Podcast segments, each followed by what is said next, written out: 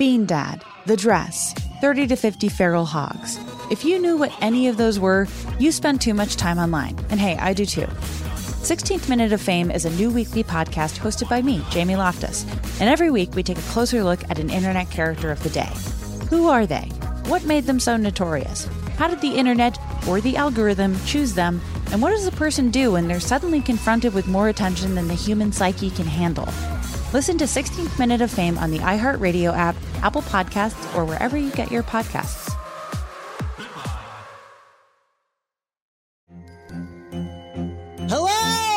Acclaimed comics writer and notorious Scott Summers hater, Rosie Knight. Well, hello, Emmy winning podcaster and totally unbiased Targaryen royal supporter, Jason Concepcion. Somehow the X Ray Vision podcast has returned. And like always, we'll be here every week. You'll hear from TV writers, actors, comics creators, pop culture critics. Nothing is off the table. Listen to X Ray Vision on the iHeartRadio app, Apple Podcasts, or wherever you get your podcasts.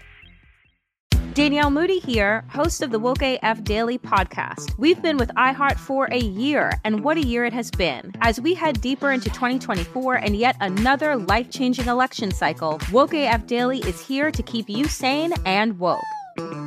Make Woke AF Daily your podcast destination for 2024 election news and analysis. Listen to Woke AF Daily Season 5 on the iHeartRadio app, Apple Podcasts, or wherever you get your podcasts. Conversations on life, style, beauty, and relationships. It's the Velvet's Edge podcast with Kelly Henderson. Hey, y'all.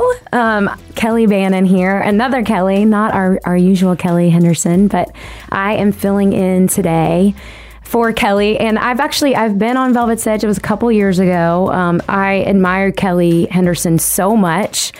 Um, I just think she's badass and she is who she is. And I am always inspired by, by how she is un- unapologetically herself, um, has carved out so many places for her uh, for herself. To be herself i find that so cool and inspiring. Um, a little bit about me. I am a singer songwriter here in nashville tennessee. This is my hometown.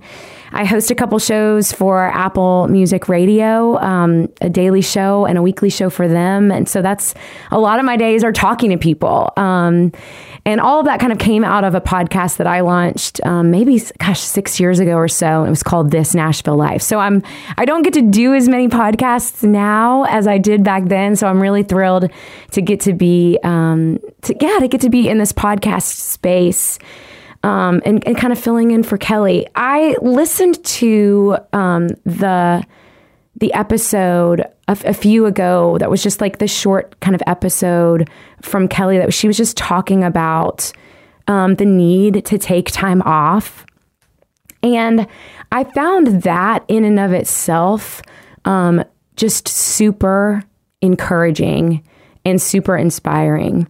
And I wanted to just say, I don't know if Kelly's going to listen to any of our episodes, but while, while she's gone, but if I was writing a love letter to Kelly right now and you are listening to it, um, it would just be that um, this season, um, because it sounds like it's kind of been a painful one, that this season would um, would be useful that it would be redemptive in her life. And I, um, Kelly knows a little bit about my story. I'm going to share a little bit of it with y'all now, but I have found I've, I have a lot of loss in my story. Um, and I have two siblings, my younger brother Grant and my older my older half brother Sean, both passed away a little over ten years ago, um, tragically, in um, both drug related um, deaths. And out of that, my world was really spinning and watching my parents suffer through that was really painful. It was painful to also just like go through that as a sister. But what I can say about pain, what I can say about suffering, um, is that the other side of it, like there will be one, there will be an other side. And that two, it, pain and suffering, as much as they suck, are a very, very useful tool for um, becoming like a better, cooler, nicer person. And I I think that's I hope that doesn't sound trivial, but I am confident that I I would never wish what my story on anyone else. I wish it hadn't happened to me. And I bet you feel that way too maybe if you have loss in your life, but I know in like the depths of my heart that I am a better person because I have um because of the loss in my story and because um, I have had suffering and I can be empathetic with people in a different way. And so, all I would say to, to is the thing that I think is really hard in this culture that we live in now is it's almost like we want the fruit out of order. And and when you're in a season that's a crappy, shitty season, like there isn't a shortcut and and it's really hard when people want you to kind of like cheer up or like even the pandemic it's like no it's yeah this is hard. So there's going to be fruit and there's going to be there's going to be healing on the other side. But when you're in it or like when you're in a recent loss if you are have, are recovering from a, a trauma that's going to be like you don't have to rush through your healing. It will take its own time. It is up and down.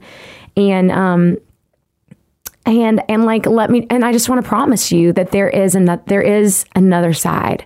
The other side is waiting for you, and there's just there's just no shortcut. Um, but we're going to talk about something today that I think actually, if there is a shortcut, and really that's not what it is, but if there is a path to healing, for me in my life, it's a big part of my story is actually um, the growth and healing that I found in therapy and that was for a couple reasons. One, like I said, I my brother my brother Grant passed away, and then my my older half brother Sean passed away. And in that, my, my husband and I, our marriage was just coming apart, and we felt such desperation. It was like we didn't know what to do with the feelings that we were having about the loss, and we didn't know what to do with the conflict that we were having in our marriage and we started going to counseling. We called it counseling back then. It was also very, it felt very taboo 15, 12 years ago, probably when that was all happening. I guess 2010, probably, um, 2009. So uh, that has been a huge part of our story. And out of our own journey in therapy, my husband actually went back to school and became a therapist. So I thought it would actually be kind of interesting today to ask him questions that, like, our friends ask him a lot, or um, uh, there's a lot of mystery around the counseling world and, and what happens between a therapist and a client, and you know things that people maybe are afraid to ask. Or and so we're going to get a little nitty gritty, um, and I'm going to actually put my husband on the other side of the microphone and ask him about being a therapist. His name is Jeff Grossman, and so now I'm going to welcome Jeff. I interview a lot of people. I've never interviewed my husband before. I'm kind of nervous. He's already like said things that we can't include in the podcast. okay, so Jeff, I was thinking the way that we could set up this conversation. Do you want to say hi? Hello. Do you need me to move your microphone closer to you so you don't have to lean over to talk into it? No. Okay, you doing good? I feel kind of like an artist though, like I could sing a little. You feel like like who? You. Oh, you think you're me now? Yeah, you know, you want to sing kind of like are like eating the microphone when they're singing. Yeah, you want to do a little. You want to do a little ditty for us. you want to give get lay it on us. Not actually sing. I know. Okay. So here's what I was thinking. Um, I was thinking we could start with you're a therapist. You have this kind of like interesting, cool job that I think there's a lot of mystery around too. And my thought was we could kind of demystify like what it is, what therapy is, what counseling is, what you do in the counseling room and like maybe there there's a way that that conversation could inform people that are on their own mental health journey. Um, and I think it's just kind of fascinating. I've never really turned the tables on you and, and talked to you about like a lot of this stuff before. So what I was thinking is like could you start with just a little background like we don't need the 45 minute version, but like what's the couple of minute version of your background in the therapy world? Like how were you first introduced to therapy in your own life? Yeah, I don't have a 45 minute version, so I'll just give you like the version. Great.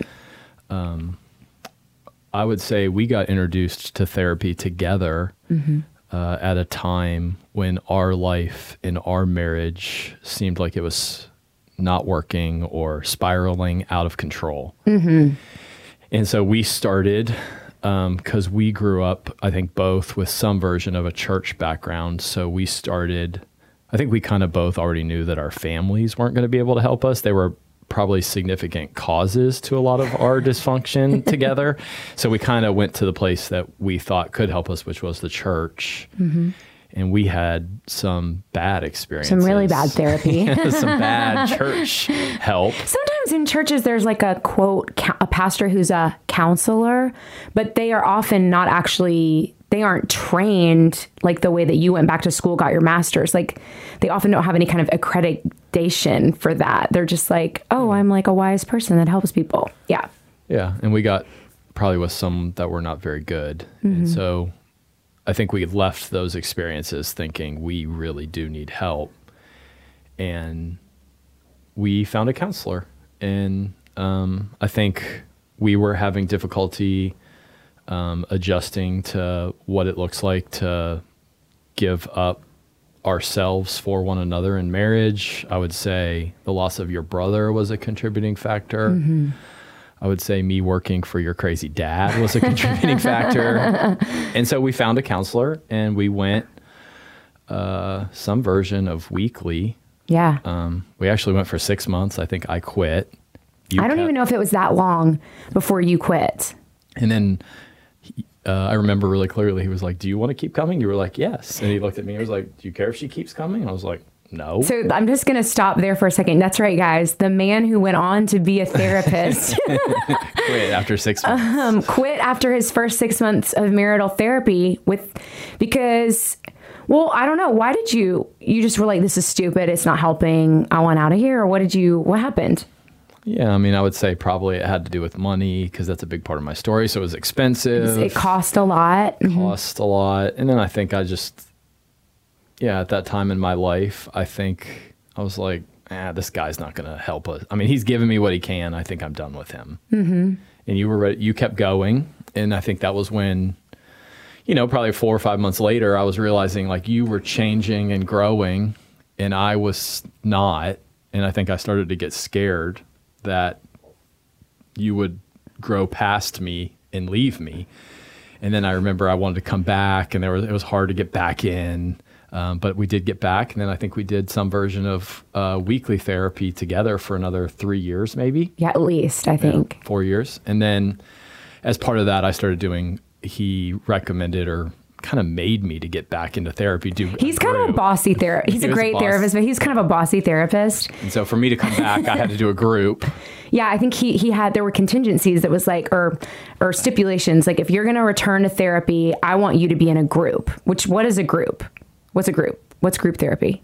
Well, I didn't know at the time, um, but group therapy is just kind of like doing individual or couples therapy, except you're doing it with a bunch of people who you don't know. So it's like, it is what it is, right? It's, it's what it says it is. It's therapy in a group setting.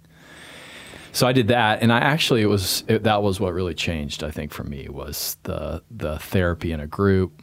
Um, I think the observational nature of it, it helped me to learn more about feelings, like the feelings that I probably was having and didn't know I was having by watching other people have them in the setting of the group. So Oh, so you're saying like in th- in group for you not as much as like what you were specifically working on as a member, but you could watch the dynamics of the group and watch other people say like, "Wow, that makes me feel really sad." When that you were watching people start to use language around their feelings, and you were that was like your training ground. Okay, yeah, yeah, because I grew up in a family where there was the feeling was glad.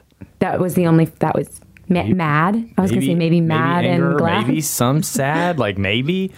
It's mostly just be glad. Like, and so it was Be happy. yeah, it was helpful for me to like see like yeah, I think my first couple years of therapy was just working with the idea that like oh, not all of these feelings are bad. Ooh, So yes. That's a big big part of the journey. So anyway, uh, ultimately, I was in the car business, Mm-hmm. which was part of the craziness of our marriage early on. for sure. And then your dad decided to sell that dealership that um, I was running uh, with him at the time. And then I kind of had this freedom to kind of think about what to do with my life. And the thing that I had probably enjoyed the most was group therapy. So I went back to school to be a group therapist. And like, if you were to say, what kind of healing or what kind of growth had you seen in yourself that was like, wow, this is helping me, this is meaningful to me? Like, what was meaningful about it? What could you look to in your life and go, my life is better because? Sure. Yeah, for me, if we go back to my therapy, you're saying, mm-hmm. yeah, when so my therapy was pretty tangibly two things. Um, the first one, which was the thing that's near and dear to my heart, is money. and I was aware and as- building a whole life around like, is there enough? Yeah, How yeah. do we make sure there's enough? Yeah. And I think what was happening is I was doing group therapy and doing therapy with you. I was becoming not only more accessible to the feelings I was having, but I became significantly more aware of the feelings other people was ha- were having. And as I became more aware of that, I became a better leader and manager at work, which then mm. impacted my ability to make money and be successful, which is like up my alley. so I was loving that. And then I think secondly, I was connecting with you differently. Yeah. I don't know if that should be the second one, but that was the second one at the time. Thanks, babe. and so I'm glad I'm in there. I was I was connecting with you more, and so it was like a win-win, right? I was like better at what I wanted to be good at, and I was connecting with you more, which is The what- original reason we the went to original reason we therapy. were going. So it was like, oh, this is great, and then I was hooked. I would also just like if I was just gonna pop in like I don't know where people are in their lives, but our marriage was in such a bad, hard place at that time. And I don't think that you have to go to counseling or have to have therapy in your life in order to to grow your or fix your marriage. But for us, when I look back at how bad our like I think we can both say that without hurting each other's feelings. It's like wow, there was so much healing, so much growth that was possible. Like if you're listening and you don't want to give up on your marriage but it feels hopeless, like there are th- like I feel like we're an example of like it's not hopeless. Like it can feel really hopeless and it's not. There there is always hope. In fact, there was a quote that that therapist had. He had like the Latin version of it on a mug and it was where there is breath, there is hope. It's like as long as your heart is still beating and your lungs are still breathing in and out, like there is hope for change and you know and healing. So, so you go back to school. We're gonna fast forward through that, um, and you open a practice here in Nashville as kind of a second career in your mid thirties.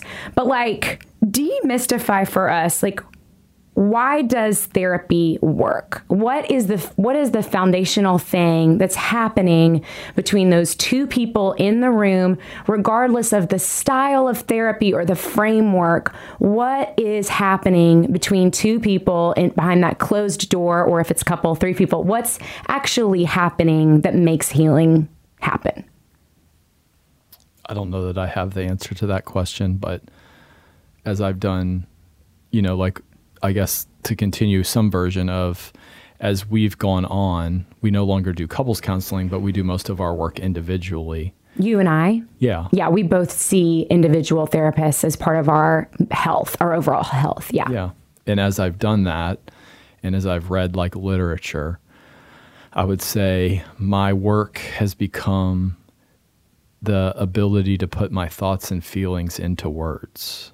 And I've my experience is is that and I think literature kind of says that as people learn to do that for themselves in relationship with other people, they typically live lives that have greater satisfaction. So I would say that is the overarching um, if you that's the overarching work that I'm probably doing with most of my clients and most of the people who I've experienced being good therapists are helping people put their thoughts and feelings into words because most people have kind of like a Western education. They're good at thinking.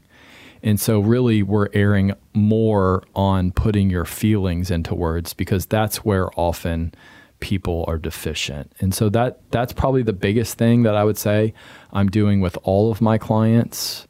Um, and then the other thing is just like, I think there's just something to have a place where you know what you're said, what is said is confidential, and that there's someone that like uh, holds you with positive regard, like really just cares for you wholly.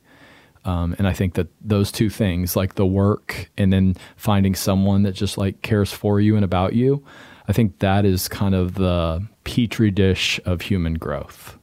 That's interesting. So, like, you know, people might come to therapy thinking, I want to work on my communication skills. I want to work on my relationship. Like, I want to heal from trauma. What I want to deal with my anxiety. But all of those things you're kind of addressing by saying, I'm going to, like, we can help you know what you're feeling. We can help you articulate what you're feeling so you, other people around you will know too. Um, and you're also the, the interpersonal of you to me or me to you in the therapy room is like we're also we're practicing being in relationship with other people and having like safe friendship and relationship. It's like you think you're going to like fix my marriage, but really I'm going to like learn how to talk about my heart, learn how learn who I like for me a lot of that work early was like learn what I even think about something. How do I feel about something? Like who am I in this? Um what kind of okay i feel like there's a lot of like names it's like counselor therapist and there are psychiatrists there's psychologists like there are people that like prescribe like what can you like tell us what those roles are sure um yeah, so if we start at the top with psychiatrist, that's going to be the person who went to medical school. And so psychiatrist is your most kind of like formally trained person, typically doctor, and they are going to be able to prescribe you medication. So that's kind of the top of the food chain. Um, and then what you're looking at is the amount of education or the um, yeah, the amount of education basically. So everyone then that's not a psychiatrist is going to be some version of a therapist. And there are some psychiatrists who also do therapy, not just medication or scripts. But if you just put the that aside, psychiatrist equals scripts, then you have psychologist, which is a doctor kind of level training to do psychotherapy, and then you have a um, LPC or LMFT or LSW, and those are different types of graduate level training that allow you to be a therapist. And what are you? I'm an LPC. I'm a licensed professional counselor. Licensed professional counselor. Okay, so that's like kind of nitty gritty, but I think it's helpful because like I feel like coming out of the Christian world, people didn't want to say therapist, but they would say like counselor. Are the, those names are like synonymous? They're just they're really the same thing. I would say yes. Um. Okay, I think one thing that happens a lot in our marriage because people know you're a therapist is we get a lot of requests for referrals. Like friends of ours or my friends will be like, Can Jeff recommend a therapist for me? And I was kind of thinking, like, you always frame it a certain way. You ask me to go back to them and ask what they're looking for in certain categories. If somebody's like, you know, maybe had a bad experience with therapy and that ended, or they're looking for, they're starting for the first time what questions should they ask themselves in order to like find a good fit? Yeah, it's a good question. The if you think about again going back to like literature and research, like what produces the most positive outcomes in therapy? I don't know. Yeah. What so, does? uh, they would say um, it's actually early on in therapy when you're meeting with someone. It's kind of just this basic do you like the person and do you think that person can help you with your problem? And so I think that oftentimes is the basic thing of what are you looking for? I'm looking for someone that I'm going to want to spend time and money with and someone who I think can help me. And that across all the different things people do in therapy intervention wise, most research just boils down to like if the person who's the client likes the therapist and has like a positive kind of transference towards them, that actually is what produces the best results in therapy. Okay. On top of that, do you I feel like you usually want to know if it's a do they want to see a man or a woman?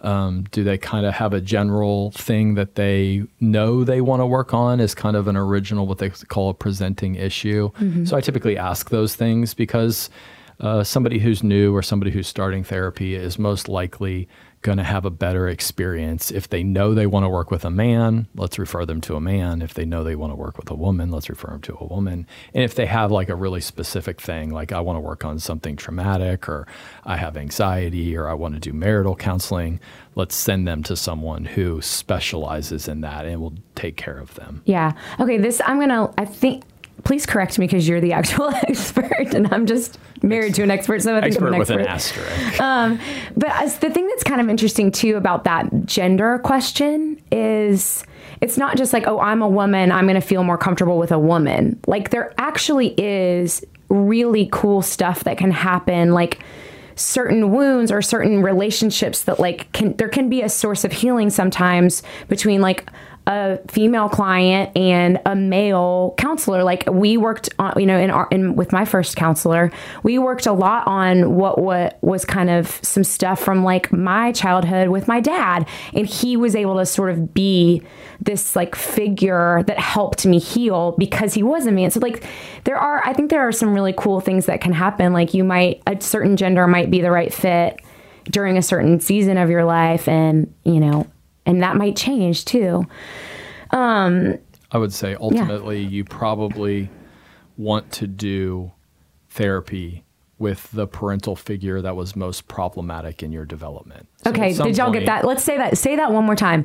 You want to do therapy with At some point, at some point with the parental figure that was the most problematic in your childhood development. So if my most problematic parental figure was m- my dad, I would want to do therapy with a man that could help heal that.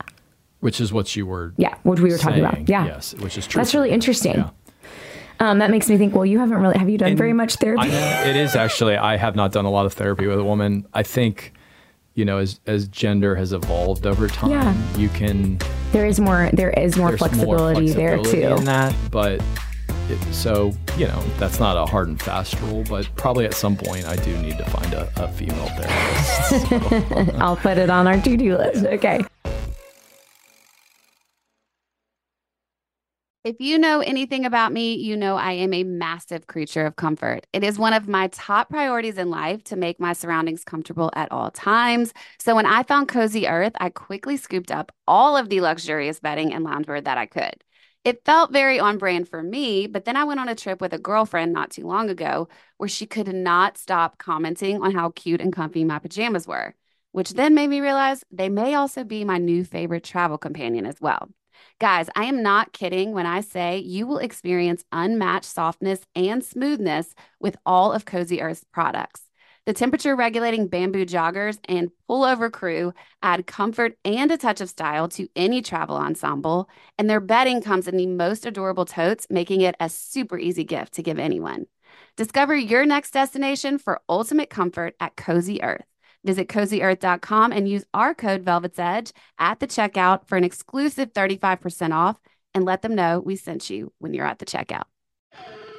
Bean Dad, The Dress, 30 to 50 Feral Hogs. If you knew what any of those were, you spend too much time online. And hey, I do too. 16th Minute of Fame is a new weekly podcast hosted by me, Jamie Loftus, where every week I take a closer look at an internet character of the day. Who were they? What made them so notorious? Why did the internet choose them? And what does a person do when they're suddenly confronted with more attention than the human psyche can handle? I'll be talking to internet historians, experts, and yes, the main characters themselves to get a fuller picture. Because I think that even outside individual experiences, a character of the day tells us something about how the internet worked at that time and how the attention economy developed into the freaky three headed dragon it is today. Together, we probably won't be able to properly log out, but we can take a walk down scary internet memory lane and see one day a little more clearly. Listen to 16th Minute of Fame on the iHeartRadio app, Apple Podcasts, or wherever you get your podcasts.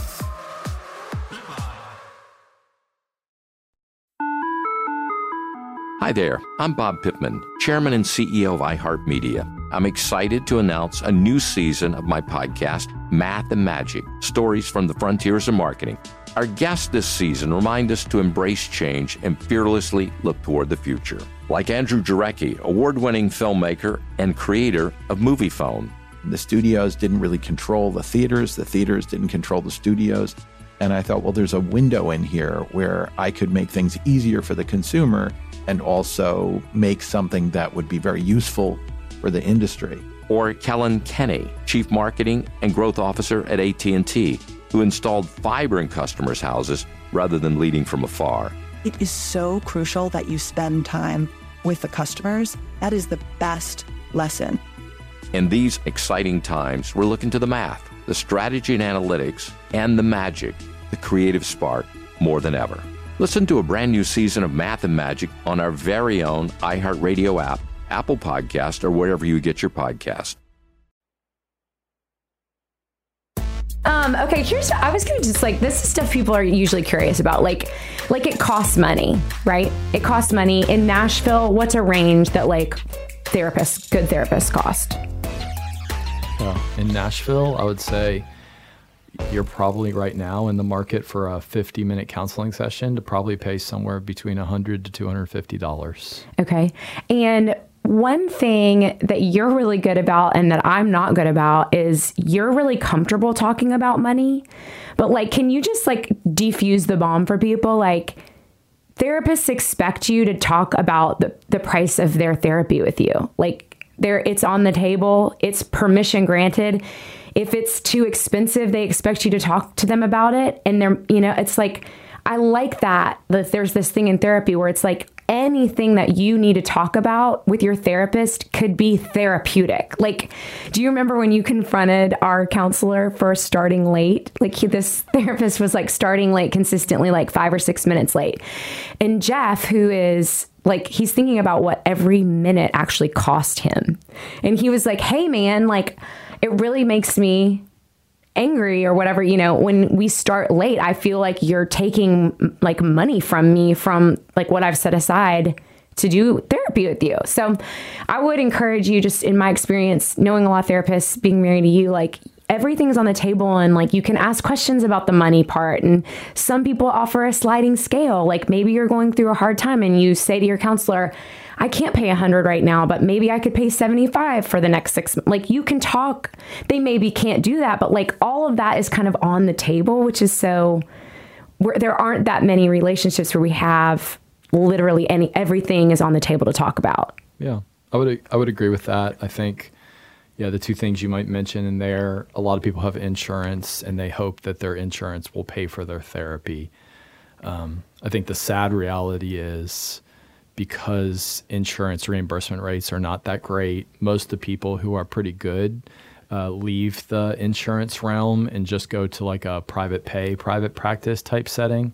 So that sometimes is difficult. Um, but, and then the other thing is just if you're going to talk to someone about money, it is better when it's part of the therapy.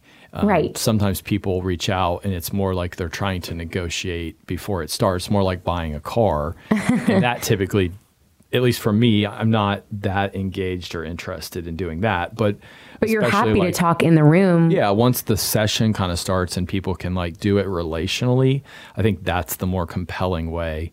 Um, just because, again, you're doing work with someone around their thoughts and feelings about money which almost everyone has everyone has thoughts and feelings about money. Okay, are things really confidential? I feel like people are always like wondering like if their therapist is actually like talk to me about the trust, talk to me about what are the exceptions, like w- are things really confidential? Yeah.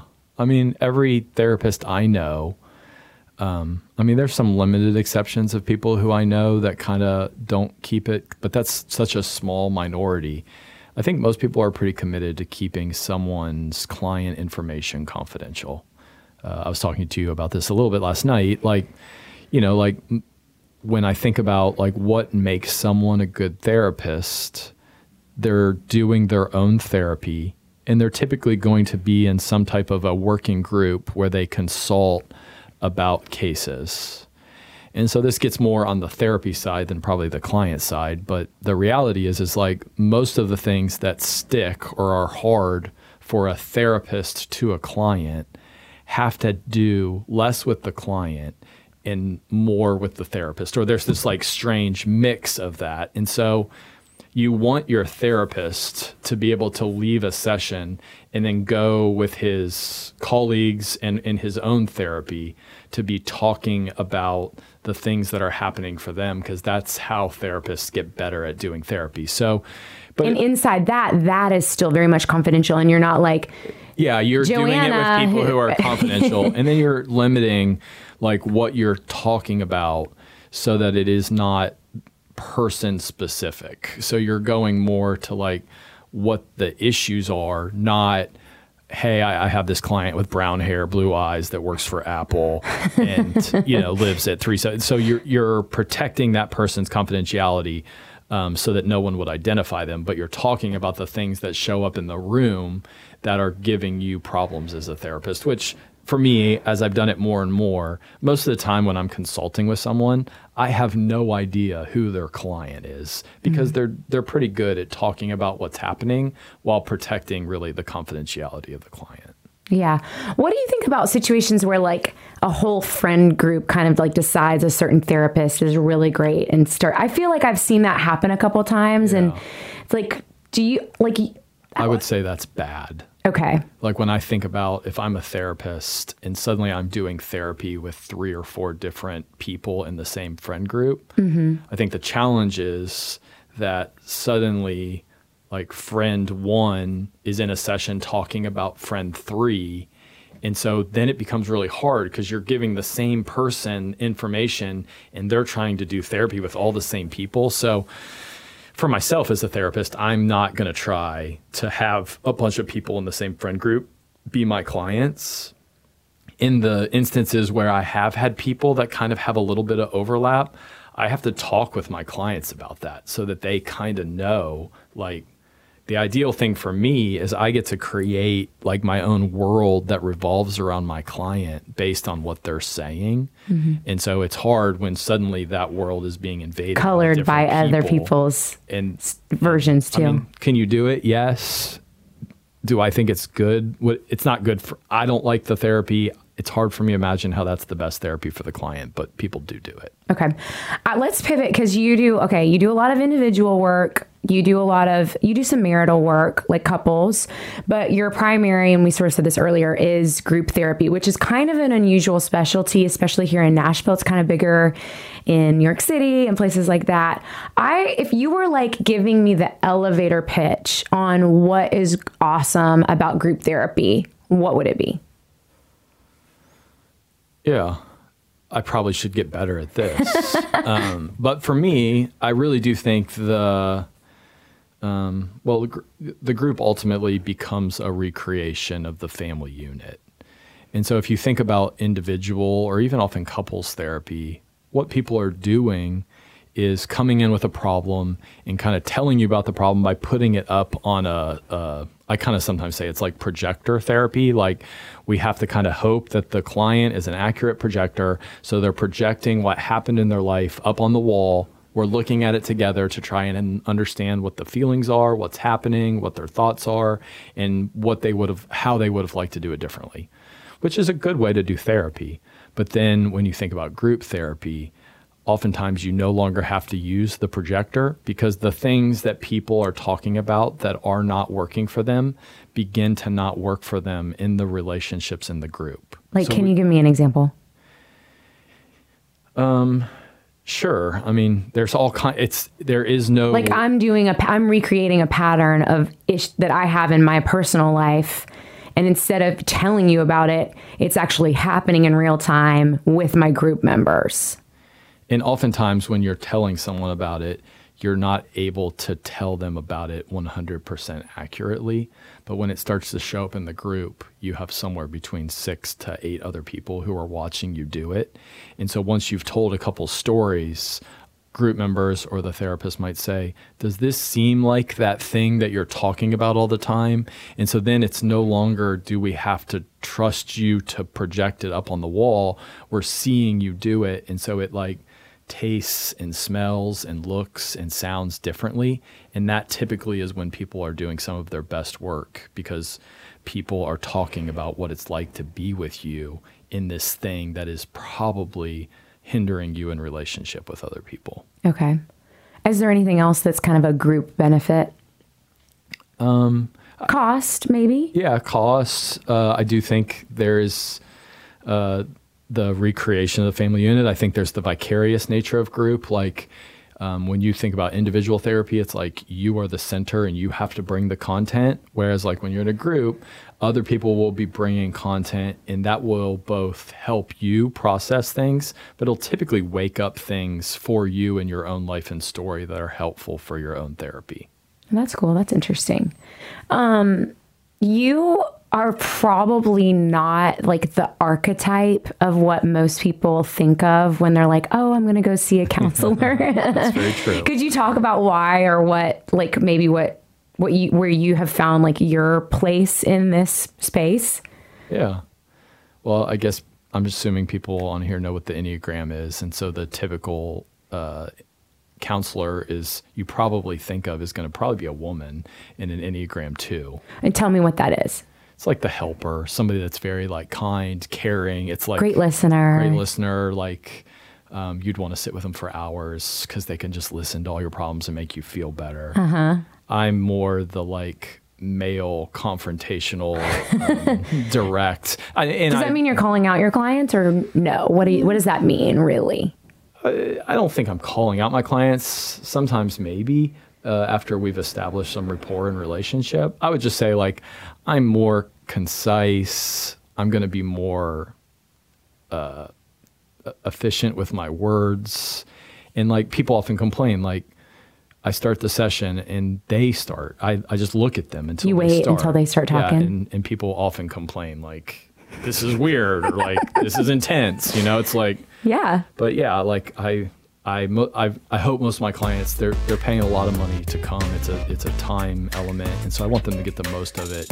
And people get the most of it when they have to think this is what I want to bring to this session and work on relationally, either outside the room or inside the room with me. Mm-hmm.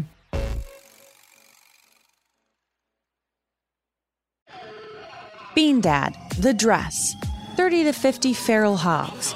If you knew what any of those were, you spend too much time online. And hey, I do too. 16th Minute of Fame is a new weekly podcast hosted by me, Jamie Loftus, where every week I take a closer look at an internet character of the day. Who were they? What made them so notorious? Why did the internet choose them? And what does a person do when they're suddenly confronted with more attention than the human psyche can handle? I'll be talking to internet historians, experts, and yes, the main characters themselves to get a fuller picture. Because I think that even outside individual experiences, a character of the day tells us something about how the internet worked at that time and how the attention economy developed into the freaky three headed dragon it is today. Together, we probably won't be able to properly log out, but we can take a walk down scary internet memory lane and see one day a little more clearly. Listen to 16th Minute of Fame on the iHeartRadio app, Apple Podcasts, or wherever you get your podcasts.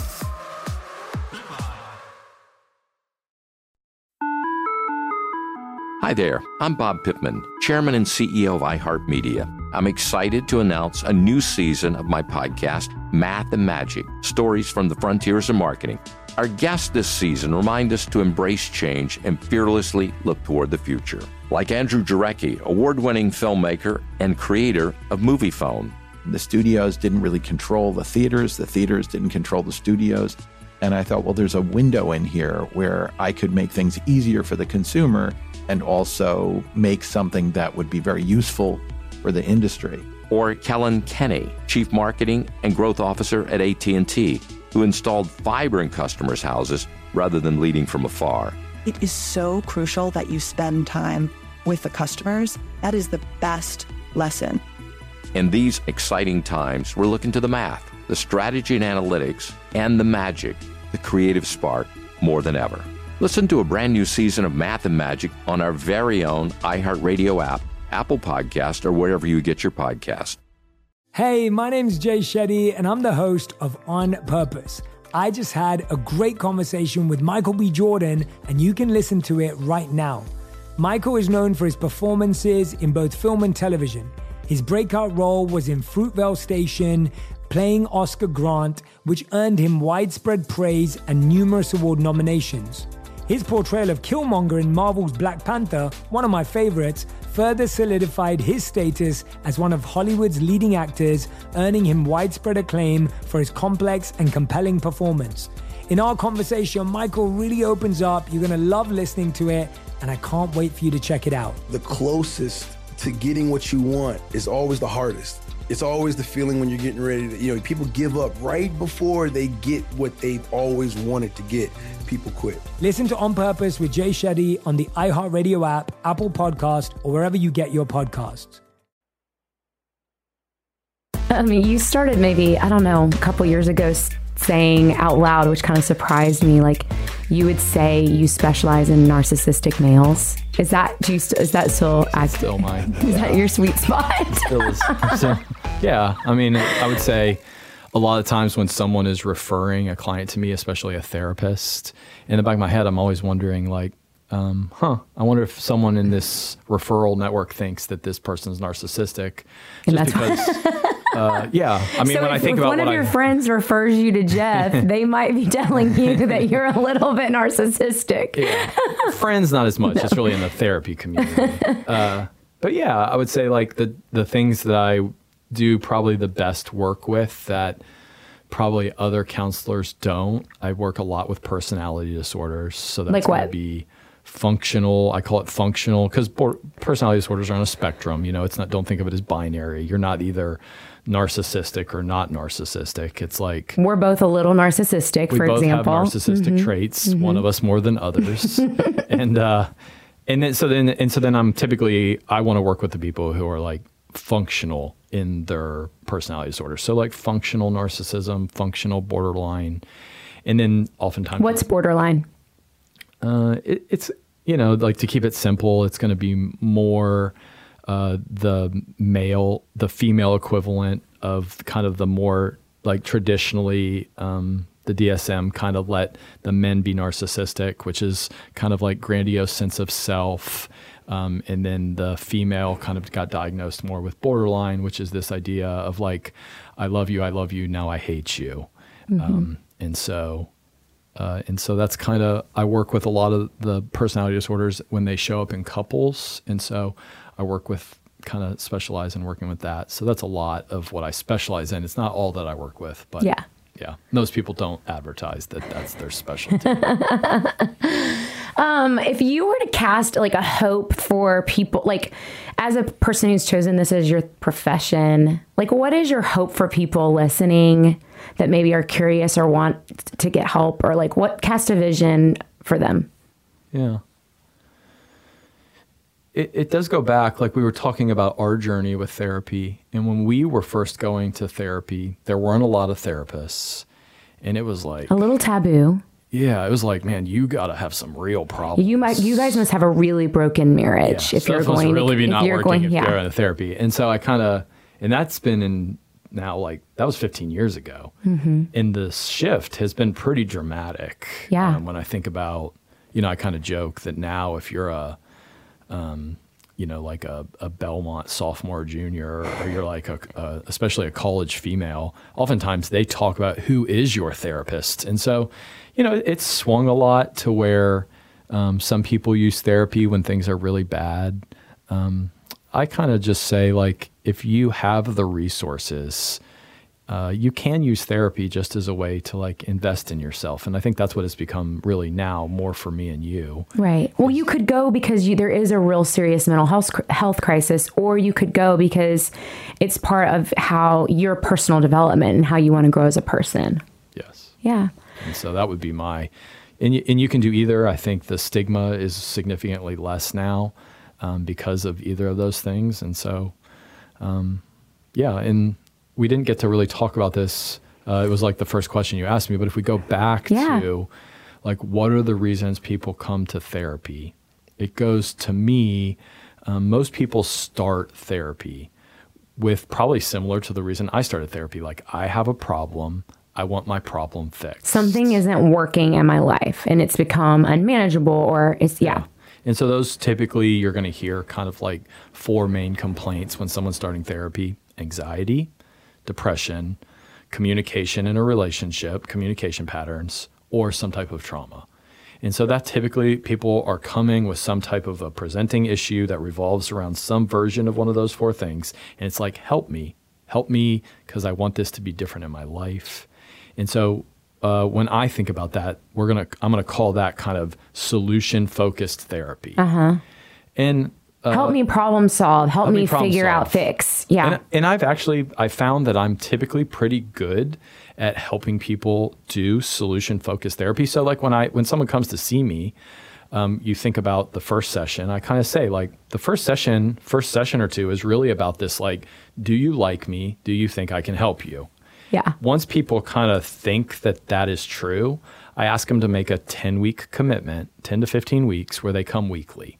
Yeah, you have a lot of boundaries that some Jeff has a lot of boundaries around like how he does therapy with people because you believe that's like the most effective way. And so, in that weekly 10 to 15 week gulp, most people with me, I like to think, were able to help them begin to shift what's happening in their solution focused dilemma. Mm-hmm. And so then typically around that 10 to 15 week time frame, the question becomes did you get what you wanted? Are you ready to quit? Is that Mhm. all you wanted? Or do you want to shift to what I would call the heart and soul of therapy, which is what I would say is interpersonal therapy, where suddenly it's less about the problem that you're bringing into the room and it's more about how you wholly relate to people. And so as they begin to work on how they wholly relate to people, including how they're relating to, To you. me, they mm-hmm. then begin to work on things that not only change the problem, but help them change a lot of things in their life that are hopefully going to, you know, create greater life satisfaction. I'm thinking about that. I'm nodding. I'm I'm like I'm smiling. I'm like that's awesome actually. It's fun when um, it works. It's really fun. It's fun. It can be terrible when it doesn't, but it's, when it works, it works. and so how does someone if some like how does someone get the most out of therapy? And that we go back to like what we were talking about is like finding this person that you feel like like that you, You like, like. you think can help and cares about you.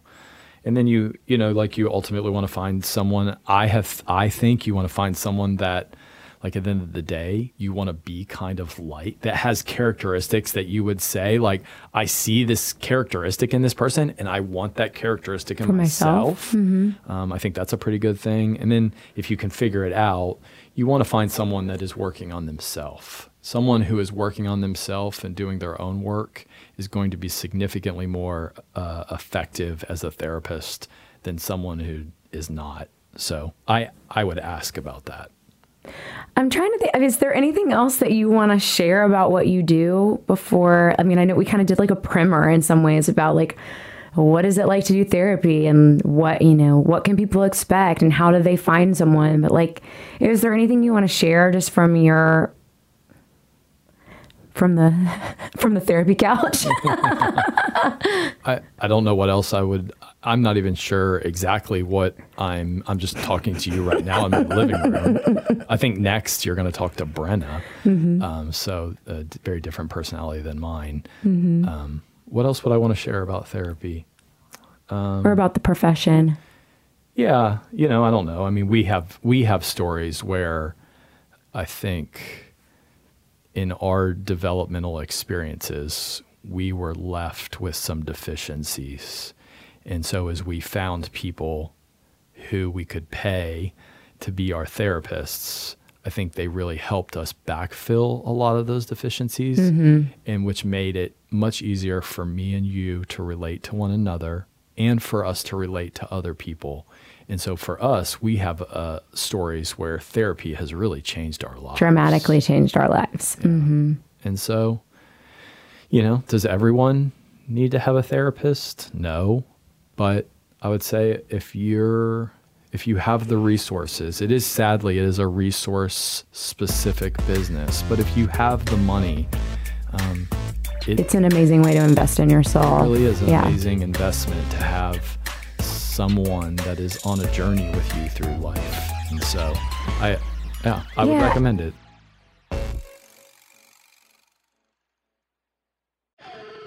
Bean Dad, The Dress, 30 to 50 Feral Hogs, If you knew what any of those were, you spend too much time online. And hey, I do too. 16th Minute of Fame is a new weekly podcast hosted by me, Jamie Loftus, where every week I take a closer look at an internet character of the day.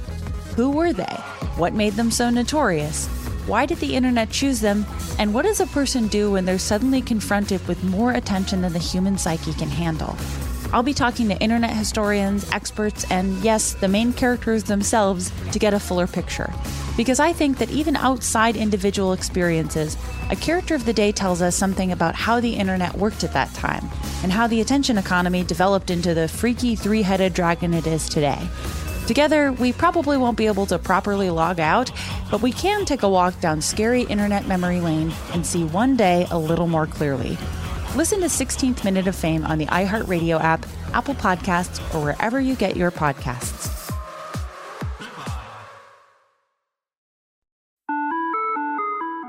Hi there, I'm Bob Pittman, Chairman and CEO of iHeartMedia. I'm excited to announce a new season of my podcast, Math and Magic Stories from the Frontiers of Marketing. Our guests this season remind us to embrace change and fearlessly look toward the future. Like Andrew Jarecki, award winning filmmaker and creator of Moviefone. The studios didn't really control the theaters, the theaters didn't control the studios. And I thought, well, there's a window in here where I could make things easier for the consumer and also make something that would be very useful for the industry. Or Kellyn Kenny, Chief Marketing and Growth Officer at AT&T, who installed fiber in customers' houses rather than leading from afar. It is so crucial that you spend time with the customers. That is the best lesson. In these exciting times, we're looking to the math, the strategy and analytics, and the magic, the creative spark, more than ever. Listen to a brand new season of Math and Magic on our very own iHeartRadio app, Apple Podcast, or wherever you get your podcast. Hey, my name's Jay Shetty, and I'm the host of On Purpose. I just had a great conversation with Michael B. Jordan, and you can listen to it right now. Michael is known for his performances in both film and television. His breakout role was in Fruitvale Station, playing Oscar Grant, which earned him widespread praise and numerous award nominations. His portrayal of Killmonger in Marvel's Black Panther, one of my favorites, further solidified his status as one of Hollywood's leading actors, earning him widespread acclaim for his complex and compelling performance. In our conversation, Michael really opens up. You're going to love listening to it, and I can't wait for you to check it out. The closest to getting what you want is always the hardest. It's always the feeling when you're getting ready to, you know, people give up right before they get what they've always wanted to get. People quit. Listen to On Purpose with Jay Shetty on the iHeartRadio app, Apple Podcast, or wherever you get your podcasts. I would say too, like as I reflect on the different kind of therapists that I've had too, it has like, you know, I 10 years ago, I did not have like a core group of friends. And now, like, my four, five, six female friends that are like my whole world, that are my, you know, truly, truly ride or dies. I'm like, ooh, I bet like I had to learn how to do relationship. And I learned how to do that from our therapist.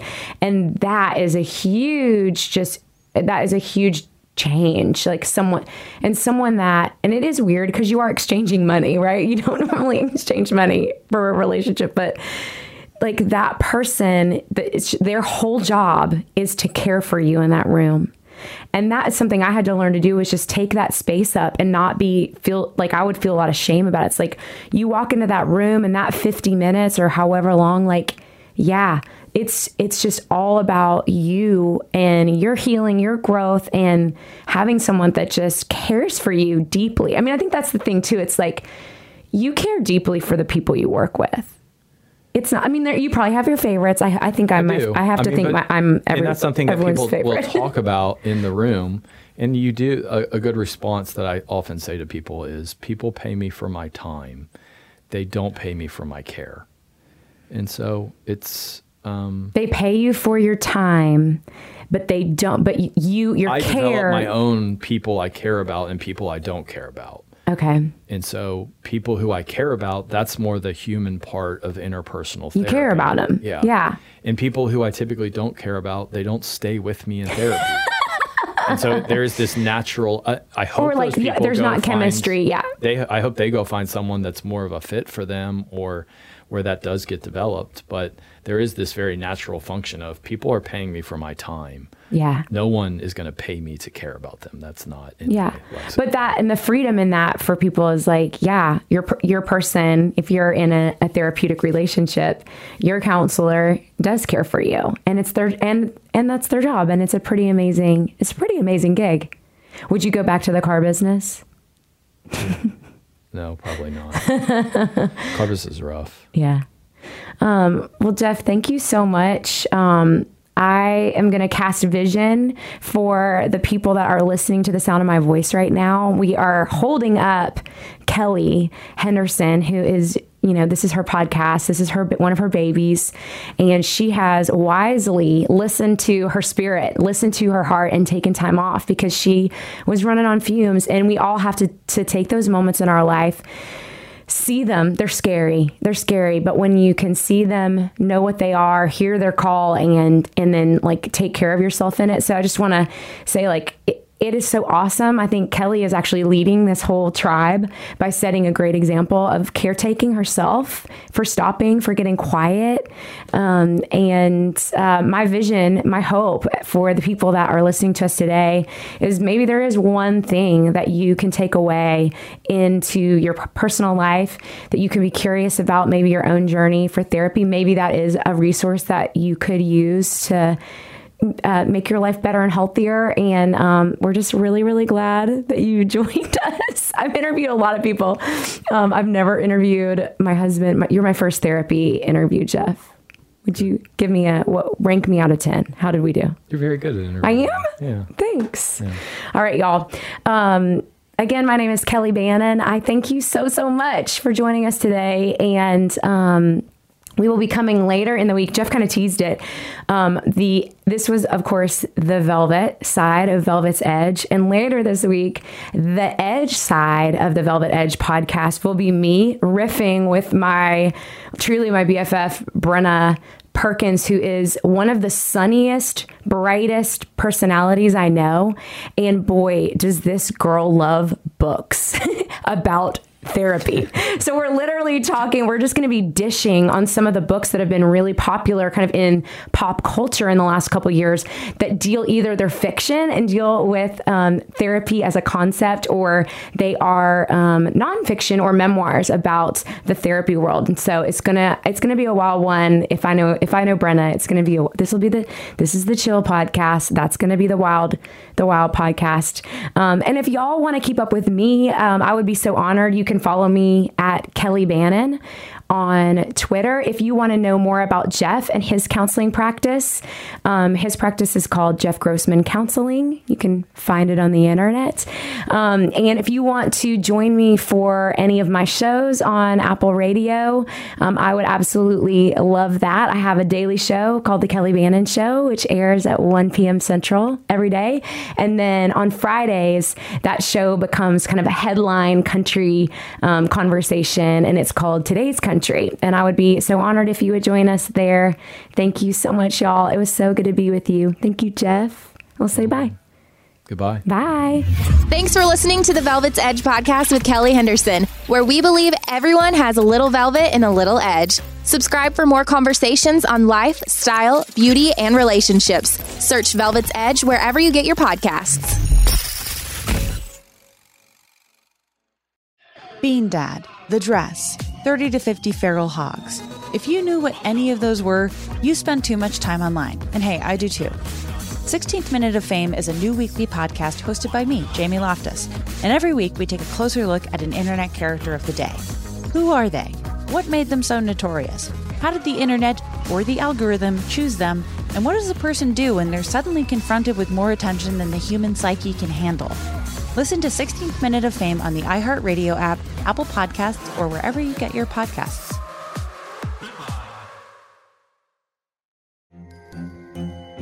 Hello, Am comics writer and notorious Scott Summers hater, Rosie Knight. Well, hello, Emmy winning podcaster and totally unbiased Targaryen royal supporter, Jason Concepcion. Somehow the X Ray Vision podcast has returned. And like always, we'll be here every week. You'll hear from TV writers, actors, comics creators, pop culture critics. Nothing is off the table. Listen to X Ray Vision on the iHeartRadio app, Apple Podcasts, or wherever you get your podcasts. Danielle Moody here, host of the Woke AF Daily podcast. We've been with iHeart for a year, and what a year it has been. As we head deeper into 2024 and yet another life changing election cycle, Woke AF Daily is here to keep you sane and woke. Make Woke AF Daily your podcast destination for 2024 election news and analysis. Listen to Woke AF Daily Season 5 on the iHeartRadio app, Apple Podcasts, or wherever you get your podcasts.